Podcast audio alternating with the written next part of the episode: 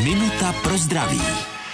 Jaký je rozdíl mezi angínou a spálou a proč se mluví o spálové angíně? Angínu a spálu způsobuje stejná bakterie, streptokokus. A když způsobí angínu, mluvíme o streptokokové neboli spálové angíně. Jinak může angínu vyvolat nějaký jiný mikroorganismus, třeba i viry.